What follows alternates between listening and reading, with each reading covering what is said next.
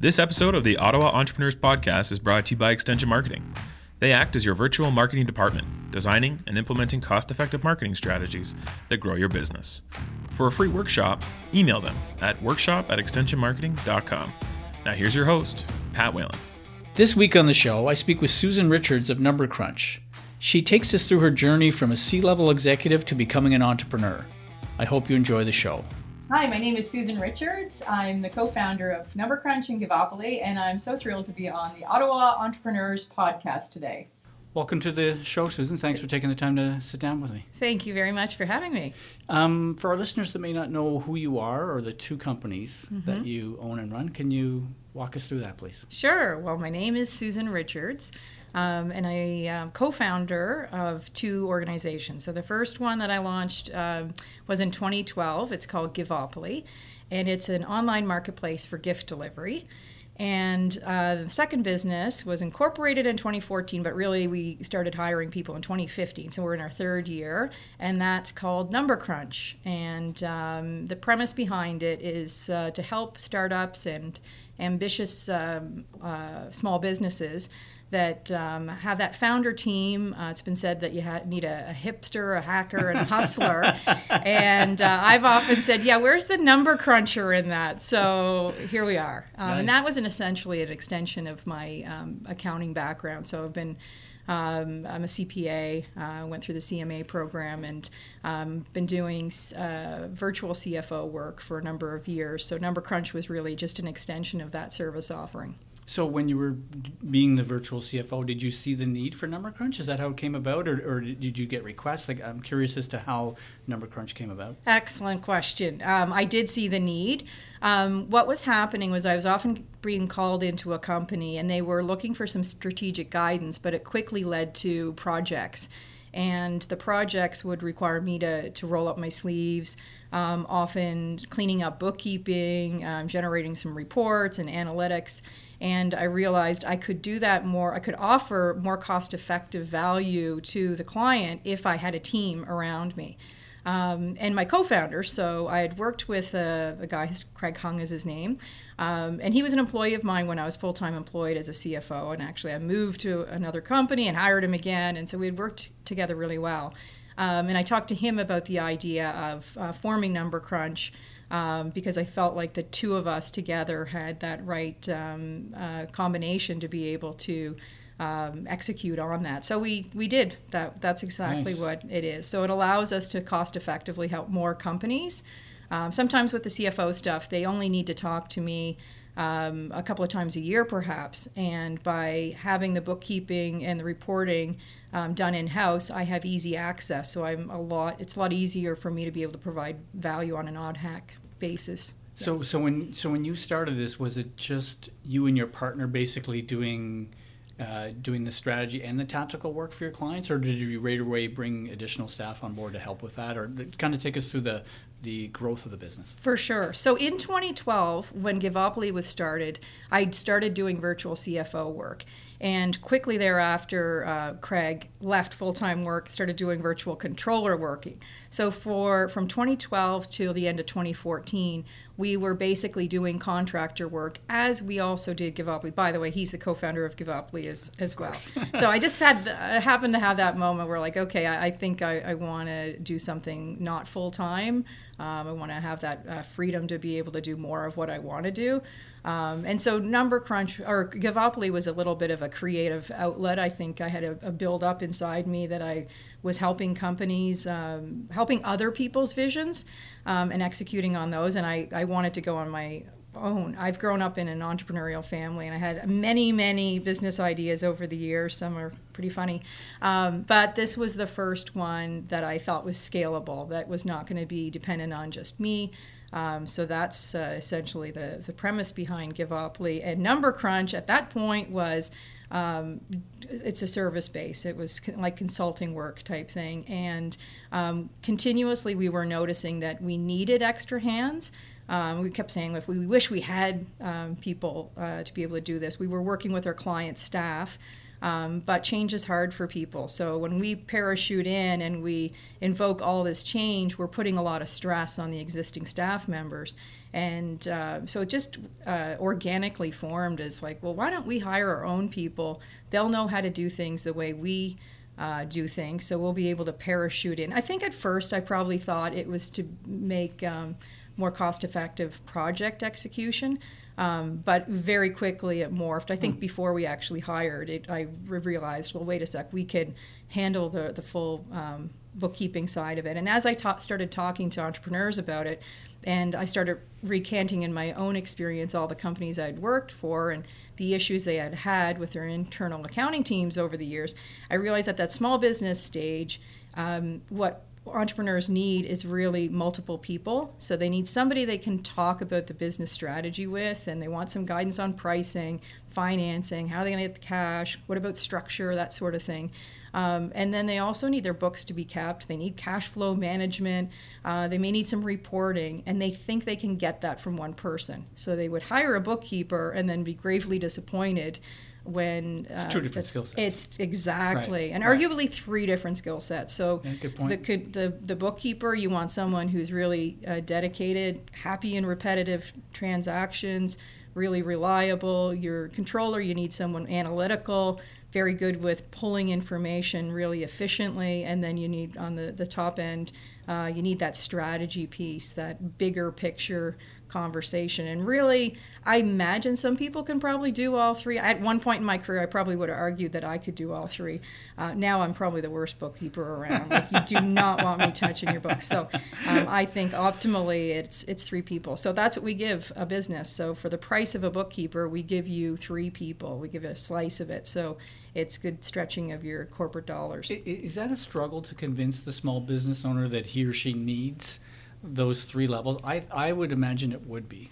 So what's interesting about it? So our, our business, um, I've always been in tech. Um, so my whole career has been in the tech sector in Ottawa, and it's a very sophisticated market here, uh, especially in SaaS now. The SaaS business model, which is a software as a service for anybody who's not familiar with it um, businesses are launching daily, and and they're launching with uh, a sophisticated mindset where they need angel investment right away. They're thinking about VC investment within the first couple of years of business. So they're initially, um, it's very common to seek out a CFO.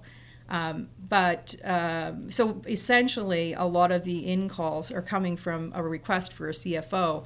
But when I have a fuller discussion with them, they also need the bookkeeping and the controller. We need to wrap a solution. So it's much e- easier to sell that because they realize, oh, I can get you for a lot uh, less cost than I maybe thought of. Um, as opposed to a business that's seeking out a bookkeeper, it's harder to upsell. So if um, it, essentially if a company just thinks they need a bookkeeper and is is content that that's all they need, then there's lots of great bookkeepers uh, out there that they can give a call to. Um, so what we are is that hybrid, and and what we did um, was unique in the um, industry. When I, I served on the board of uh, CMA Ontario in uh, 2005 to 2008. Um, and I realized that um, I had always lived in a world where bookkeepers and accountants just blended easily.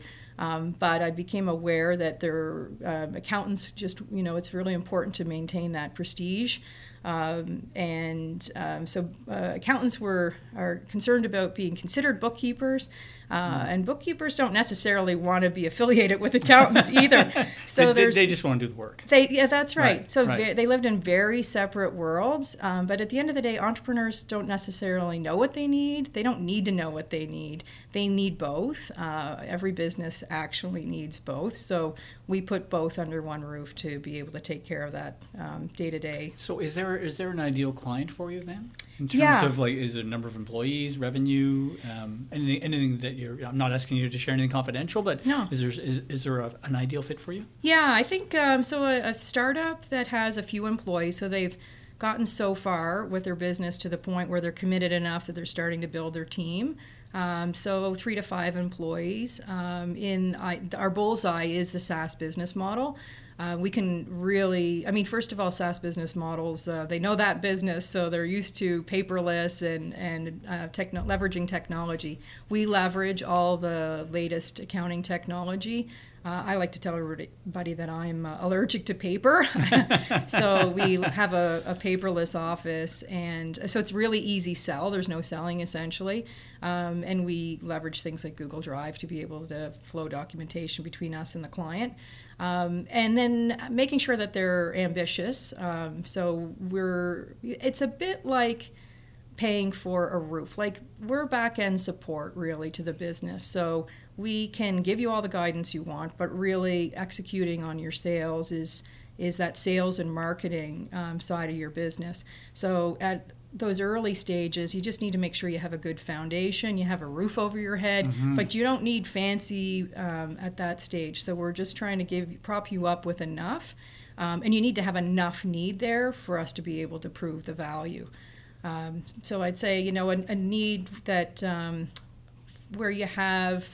Uh, you can think of a few examples throughout the year when you're going to need to tap into CFO expertise that's probably a, an entrepreneur that's a, a good fit for us. Do you run into anyone that wants to that thinks they can just do it themselves? And uh, the reason why I ask is you and I run very similar businesses. So I run a, as you know, a marketing agency that basically acts as a virtual marketing department. But a lot of people think they can do their own marketing. But I find that when it comes to legal advice or financial advice, they tend to go, oh, gee, I better bring in somebody. Is that, is that, that a fair comment? That is absolutely fair. Okay. Uh, yeah, I, I sympathize uh, with your position because everybody seems to think they can do their own marketing.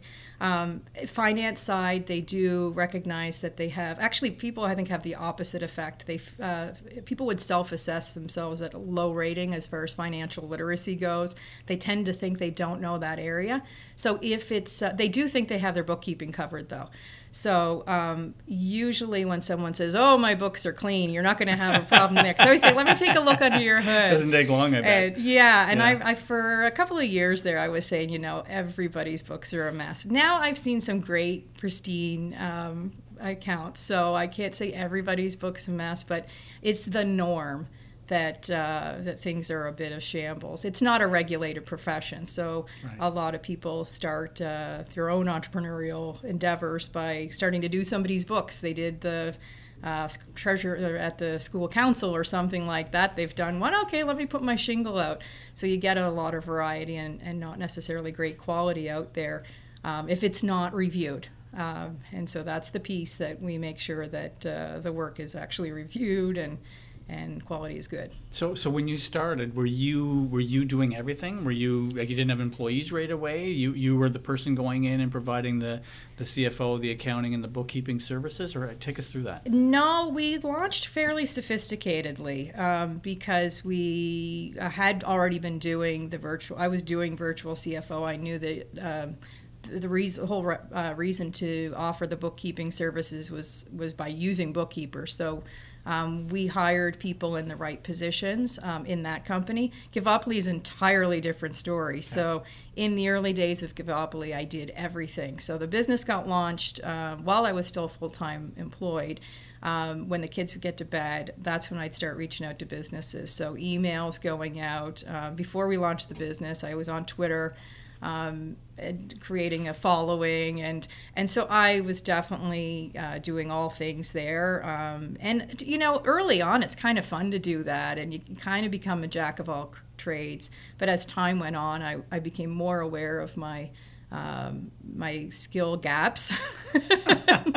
uh, so not jack of all did, trades. Did, did, you, did you find that tough? Like you know so i still I, find that tough yeah, yeah that this, is a this daily is a, challenge this is a common yeah. thread on the podcast mm-hmm. susan is that uh, i'll ask that question and i haven't had any any guest yet that'll say to me oh yeah i knew my gaps it, it, no you know it took me like had yeah. to be I had to get a knocked around a bit before i could finally Absolutely. admit you know okay i may not be so great at this do you think that's part of uh, I, it's it's interesting to me is it because do you think we're wired that way that we can just do it all and, and that's part of the the wiring that makes for a successful entrepreneur, but all, on the other hand may hold us back? Absolutely, I think all of that. Um, I think there's a human dimension that plays a role. So you can intellectually know what to do, but still not be great at executing. And lots of businesses are like that. Great idea, but they fail on the execution. And I tend to believe what a great execution will actually uh, surpass the capability of a poor idea. I agree. Um,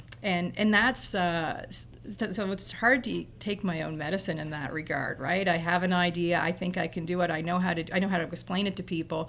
Um, and often I explain it as if it is because I've been thinking about it so long. My brain is is. Um, and I think a lot of entrepreneurs are like that, where you're 10 steps ahead. It's, and it's so- 24 7. it- it's 24 7 and my reality in my head is very different than if you were to follow me around with a video camera I, I think there's a difference there and so that's what i become aware of as time goes on where you have uh, these failures um, where i'm you know learning to d- define a failure is something that i feel really bad about that because sometimes um, well, it's hard to detect them even. I don't know. It's, this is a, an interesting process. Having the two businesses really, um, well, even two businesses, and the fact that one of them provides these uh, support services to bus- to entrepreneurs. I've worked with so many CEOs over the years that um, it become you- you're like a co-pilot. You're um, a sounding board for a lot of their ideas, and it's much easier to critique somebody else's idea than it is to generate your own idea and to make a decision to execute it and be willing to to take all the hits because uh, most decisions are not a sure thing. So I have a huge level of uh, respect now for CEOs and and But the, you're you're really in an interesting business in that not only are you providing a great service to entrepreneurs, but you're you're you're also learning. I would assume with every Uh-huh. engagement, right? And That you can then take. Can you take those lessons, Susan, and apply them to your own business? Yes, definitely. Um, and I, I mean, that's a huge value that I can provide to uh, business owners when they're talking to me. They're talking to somebody who has 50 clients um, and has seen 100 businesses from the inside out. Um, and so I see, I, I'm learning. Uh, I've not been a judgmental type person. I'm, I'm one to listen to the idea and test it for its own merit, but I'm getting to the stage in my career where I realize no, what I need to do is actually uh, take a position, form a judgment, and give that feedback.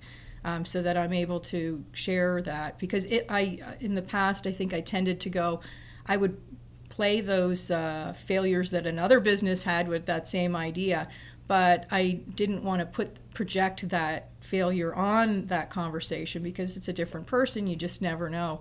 Um, so I'm constantly kind of calibrating that. Um, and and there's a lot of like a lot of it um, in the type of activity I'm doing is maybe around fundraising because a lot of businesses are looking to raise money and and there's some methodology um, lots of you know what your metrics should look like how you can prepare all of that. But at the end of the day depending on who's giving you the money if they're just drinking your Kool-Aid and they like you and they want to be around you uh, there's a good da- chance that uh, you can close that deal uh, in spite of your poor financial acumen and, Right. and all that. So it's interesting. Yeah. So I, I want to go back to Givopoly, right? Yeah, Mm-hmm. So you're working full time. Mhm. You're doing this on, the, and and the reason why I want to uh, address this is that I know a lot of our listeners that's their life right now. yes. Right, that they're they're trying to this side hustle. They're trying to make it into something Yes. full time. So, did you did Givopoly eventually get to the point where you said, you know what, I can give up my day job and do that, or, or was it more number crunch? I, it's fascinating to me that you started one, and I, I just want our listeners to understand, and I want to understand exactly what that process was for you. Yeah, sure. So I start. So Givopoly was not at a stage where it could pay bills. So it wasn't like, oh, I've grown it to the base um, that now I can give up my full time job and just do that. Um, it was more that it was at the stage where it was um, taking over my um, creative mind. So my shower moments, my driving in the car, it was occupying all those um, thoughts, not my full time uh, career. So it just felt like it was time for a shift. This episode of the Ottawa Entrepreneurs Podcast is brought to you by Extension Marketing. Extension Marketing acts as your virtual marketing department, designing and implementing cost effective marketing strategies to grow your business. Email them at workshop at extensionmarketing.com to your free one hour marketing consultation to grow your business. I wasn't convinced I was going to do it full time. I didn't really know. I kind of felt I had to clear my head, and I was ex- I was in a really privileged position to be extremely confident that I could do virtual CFO work. I had um, just you know through networking and stuff, a lot of people, or a, a few people, occasionally would say. Um, are, you're doing virtual CFO work, aren't you? So I had heard that enough times that I felt like um, I would be able to get work. So uh, that you know, looking back, that was a really privileged position to be. It's not jumping entirely off a cliff. I certainly did leave the safety net of a, a great um, career, though. I had been CFO for about 10 years, so I had a really good, you know, good security, good um, salary, all of that stuff. But I just, part of my DNA was eventually to, to do my own thing. Was it a tough choice, though? Um, no. What's interesting is none of my choices have felt tough. Um, the hardest decision for me is actually to stay doing what I'm doing. That's where I find the biggest struggle when I start to feel the um, the pains, or you know, because mm-hmm. it's it is 24/7, and you have highs and lows, and if you have too many lows in a row, um, then I'm one to ask, uh, what's this trying to tell me? Is this supposed to be a shift? Am I supposed to do something different? Um, but but isn't it important though we manage those? So let yes. me give you an example. So the, the people that know me know I apply the 80-20 rule to everything in my life. If if you and I are friends and we're happy with each other 80% of the time, we have a great friendship. Okay. Uh, yeah. Take that across yep. your work, take yep. it across your marriage, your relationship yep. with your kids. I really believe that because. I don't think 100% exists. But I find when I share that with people, they'll say to me, Well, I think it's 80 20 the other way in my situation right now. And I'll, I'll say, Go, hang on is it is it 80 to the negative just this day or this week because you got to look at it in its totality right absolutely so would you is there any advice you'd give to an entrepreneur who may just be having a bad month a bad quarter like a what and to not give up and to say hey hang on yes it, it may get better and, and let's be honest sometimes it may not that's, absolutely. that's the reality as entrepreneurs that we're dealing with right absolutely and i work uh, i've seen a lot of um, situations that I felt they let it go on too long. It's like, what's it gonna take? And and as that CFO, I feel like I'm on the raft with you if I'm working with you. So I'm not jumping off. If you want to be on that uh, ship, I'm not bailing ship with you. We're we're here, um, and I've seen lots of planes like flying right into a mountain. Um, but for myself, um, I'm pretty. I've become very self-aware. And I think that's probably what I'd encourage people to do is become aware of your own pattern. I know I have a cycle. So my inspirations have a cycle. I don't know what the cadence of it is, but I, I get ideas. Um, and then I have a feeling to whether that's going to work, and I, I don't make a decision just based on that. I let enough time go by to see that I still feel the same way about that. And the same thing on the downside. So um, I am one to probably because of the role, like uh, CFO and, and tech and accounting uh, requires a really thick stomach. So um, I can deal with a lot of shock and a lot of um, bad decisions in the moment, but I have a delayed reaction. So in, intellectually, I um, I can navigate through things, but then it could be a week, it could be a couple weeks later, where I'm feeling the low of that. I'm feeling the fallout of that, and um, so I have I try to be aware of that. Like, oh, now I'm through the through. It's like cleaning a closet, and you halfway through it, it is a mess, but you just have you to finish. It's going to get better. It's yeah. to get better, and it's going to be okay. Like the decisions, are especially around decisions, I agonize, like agonize over certain decisions. It's. Uh, uh, you know, if you decide you have to let somebody go, I feel horrible about that. It really, really bothers me. It has a long tail to it, um, but then that passes.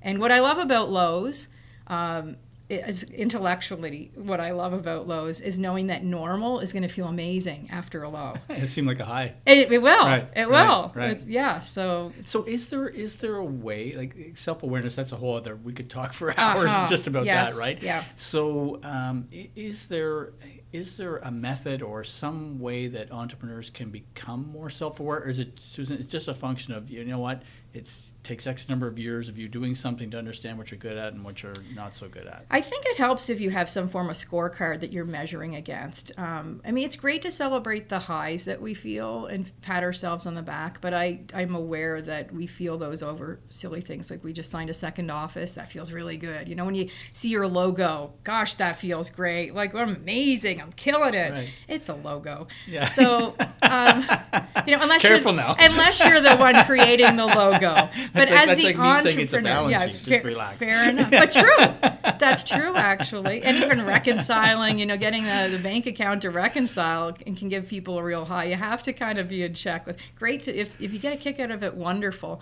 Um, but if in order to know if you if uh, especially for the lows, because let's not manage the highs, let's just enjoy them. Um, but when you're feeling the low, it could just be uh, completely uh, trivial and just go back to the basics of what uh, I'm big on forecasting. So I think any business when you're starting it, even if you have an idea, map out what you think you could do and set those goals. And if you haven't yet started the business and you have an idea, um, I always encourage people like talk to 20 potential clients and get them to say yes, they'd be interested in paying that. And so that might be your goal for the next three months. Talk to three this month, talk to five next month. And then as time goes on, whether you're um, just measure back against that. How did I? I said I was going to do that. I did that. Now that's success. That's Do, do you find as, as entrepreneurs that we don't celebrate the highs uh, enough or long enough? I think we got we're probably polarized in that way. Um, I think a lot of the the discussion there's a lot of hype out there. Um, it's so surfaced. It's not really. Um, so I think there's a lot of rah rah rah um, without substance to it. And I think the real things that people are doing, they are not uh, necessarily recognizing it. And I think some of that might. I know for myself that happens because. I had the idea, or we did the hard work long before the result came in. And so when the work was done, we didn't really celebrate the work because you don't really know if it's going to pay off. And so then when the payoff comes in, well, the work was already done months ago. Let's not pat ourselves on the, the back. So it's hard. Uh, I think it's a really great discipline to have. And um, I know in our team now, we're at that's like culture is becoming really critically important and roles and responsibilities. And, and I'm realizing in order to take those moments, I, I need to make sure I've got people looking out to make sure that we do take those celebrations because uh, it's important. Yeah. Do, do you struggle to work um, to work on the business and not just in the business? Ye- uh, yes, um, because I'm a service provider, I do have to do both. So I do have to serve clients. Um, I definitely work on. Um, I, I, I struggle with i'm aware of it acutely aware of it and i continuously am recalibrating my calendar to try to balance that out um, and it's it's a bit of um, it's serving my clients. It's uh, building the business itself. So i'm the person typically that's meeting with um, potential clients for that 1st mm-hmm. conversation. Um, so that's not working on the business either. That's working in. So that's Right. a role i, I wear. Um, and then there is the structure of the business and, and building it out and working with my business partner. So um, like both businesses i have a 50-50 business partner. Um, i handle more the sales marketing um, idea generation um, he handles more the operations uh, we make all the decisions That's a great together. one-two punch, though, It- because it- there's yeah. nothing worse than two entrepreneurs of the same skill set. That's just does it doesn't end well. Exactly. And we're both accountants, so somebody looking from the outside in might have thought we were two of the same, but we Right. aren't. And um, and we are aware of that. And I knew that early on, like when I had the idea for Givopoly, I, I knew I didn't want to do it alone. And I, I actually, I, I guess one of probably the best business decision I've ever made was uh, that, was uh, deciding not to do it alone and to pick the right business partner. Nice. H- how do you balance the time between the two businesses?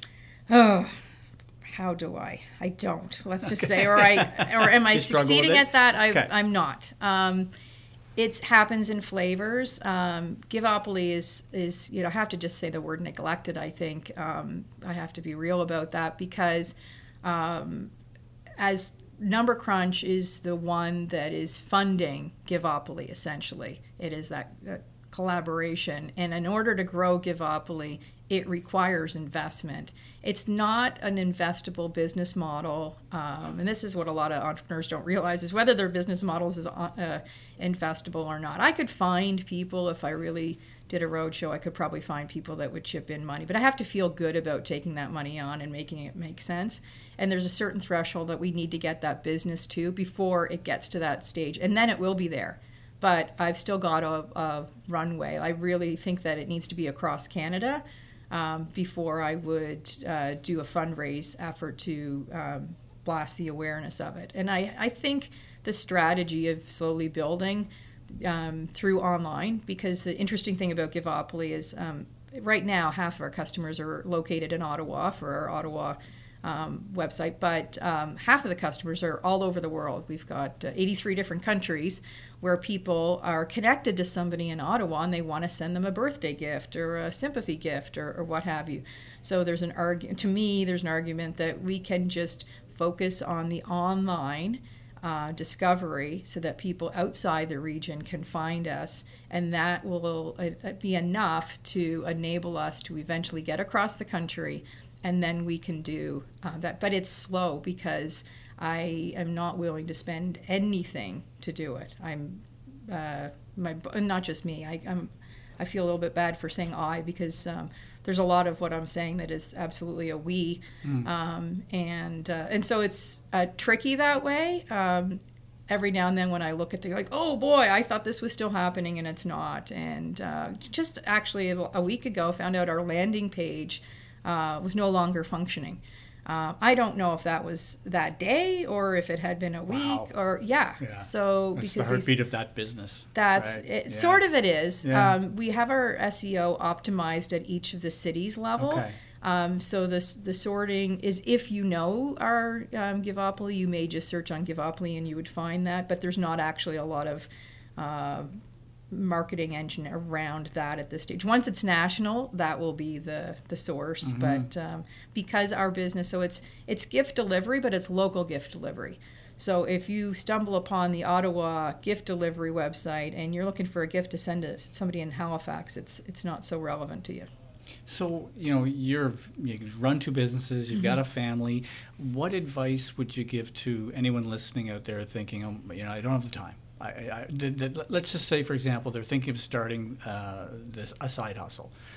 Um, is, is, there any one or two tricks or tips that you do to manage your time well, to run these two businesses, to, to, to, you know, to spend time with your family? Well, interesting. So I think if someone actually thought that they didn't have time to do the side hustle, then they probably don't. Uh, because I think when you have the passion for it, it overrides your time. You make the time. Um, and and that's what I I do. I just I'm constantly calibrating. There are certain things in my life that are not happening. I don't see friends as much as I like to. There's um, some personal um, sacrifice on that side of things, um, but. Um, um, and I would to anybody that thinks that owning a business is going to be less time. Uh, Let's settle funny. that argument yeah, right now. Exactly. We're, we're both going to vouch on that. That's one. right. Right, right, right. Um, I like to. I heard somebody once say that it's great freedom. Like you get to choose whatever 80 hours you're going to work that week, and I, that's that's fair. I yeah. work all the time, and I I hope my kids don't. Um, go with that as their legacy of me working all the time. I'm also at every almost every hockey game. I'm right. like I'm very you know yeah, present. You're, you're, there. Yeah, I am. Well, when I get asked that question of I don't have the time, my my knee jerk I always default to, to TV because mm-hmm. it's oh, pretty, yeah. it's a pretty safe bet. Yeah. Does watch any shows in particular? Yeah. Oh yeah, I binge watch. Yeah. They, they, don't they won't understand yeah. where I'm going with it. Yes. But, and then they'll catch themselves. Well, I don't binge watch that much because they know where I'm going with it and you know they're spending 10 15 20 hours it's a week true. watching a couple hours of tv a night okay well that's that's a lot 20. of time yeah so, i don't i lack that that's yeah. why i can't really talk about sports i can't really talk about current events that you know what yeah. shows people are watching because i'm missing those right uh, netflix right. every now and then is yeah. an exception and i'll, yeah, I'll uh, indulge like everybody else but not a lot of time yeah. for that but i, I find it interesting because typically most i don't think i've ever tried that on someone where they where I couldn't find them at least ten hours a week. I bet. At you- least. I bet. Yeah. And you can do a lot in a business You in can. 10 hours a week. We spend a lot of time talking about what we're going to do Right. without doing Right, it. Just right. stop talking and Agreed. get it done. nice. That's a, that's a good place to almost wrap up here. I, I like that. Um, so before we let you go, uh, work in the community. I'm always fascinated by how entrepreneurs, as busy as we are, uh, for the most part, we're very uh, we're, we're good givers. So can you tell us a bit about what you do? Absolutely. Um, so right now, I'm on the board of Invest Ottawa. I'm the chair of their audit and finance committee, and um, I've been with the organization for three years. Um, I very much enjoy it. It was um, I got tapped on the shoulder by uh, the former chair, uh, Brian Horolovich, over at Welch, um, and I really appreciate that because um, there's not as many women on uh, boards, on nonprofit boards. The representation's not too bad, but in the business community as a whole, um, it's a great opportunity for me to be able to um, kind of lean in. And I, I wear different. I, wear, I come from an entrepreneur's perspective, from a smaller business perspective, and from a female perspective. Um, and I'm happy to be at the table with some great um, other business people that are there, uh, building out that offering and, and getting a sense of what the community needs um, from a, a business uh, startup growth uh, expansion uh, standpoint. Um, I'm also um, an advisor with a little group called Ambitious, um, and it's uh, focused on helping um, teenage girls get uh, an awareness of entrepreneurship and uh, be bold and get out there and Is get. this, is this an Ottawa initiative? It is this an Ottawa oh, initiative never started by Catherine Cornfield. Yeah, and it's ambitious is spelled A M B I S H E O U S. So Love the it. she is yeah, in yeah, there. love it. Yeah, Wow. um, and uh, and I've been involved um, with uh, Algonquin on a couple of advisory boards as well. So I am a you know when people ask me, I'm uh, default to yes. Careful now. I know, I You're gonna have know, I know. uh, I, I know, and it's interesting. I, I t- keep an open mind about everything, and and, and so far things flow. Um, occasionally, I have to go on a, a no diet. I have Yeah. to, um, and I'll I tend to try to do that in blocks of like, okay, this the rest of this month they have to be a no. Um, Yeah. But I'm always open to uh, to meet people. Um, I'm a big uh, fan of small business. I think it runs the heart of communities. Um, the heart, of Me the too. You know, there's hundred thousand businesses started every year. Failure rates are are not so great. Um, I'd love to see those improve, and um, and I'm just interested in understanding more about businesses and leaning in where I can. Um, so that tends to be the the area that I come from on that. Very nice. Where can our listeners find out more about the the, the, the two companies? Um, so givopoly.com is where you can find the landing page, and hopefully it's working today. and uh, go to each of our cities where you can find products from uh, locally owned businesses in those cities. Um, and if you go to numbercrunch.ca, you can find uh, Number Crunch. Um, we are on Twitter at We Number Crunch, and Givopoly is on Twitter, Facebook. Um, so social media, uh, probably just connect with me on LinkedIn, and I'd be happy to uh, chat. Great. Thanks for your time, Susan. Really Thank appreciate you it. so much. It was a pleasure.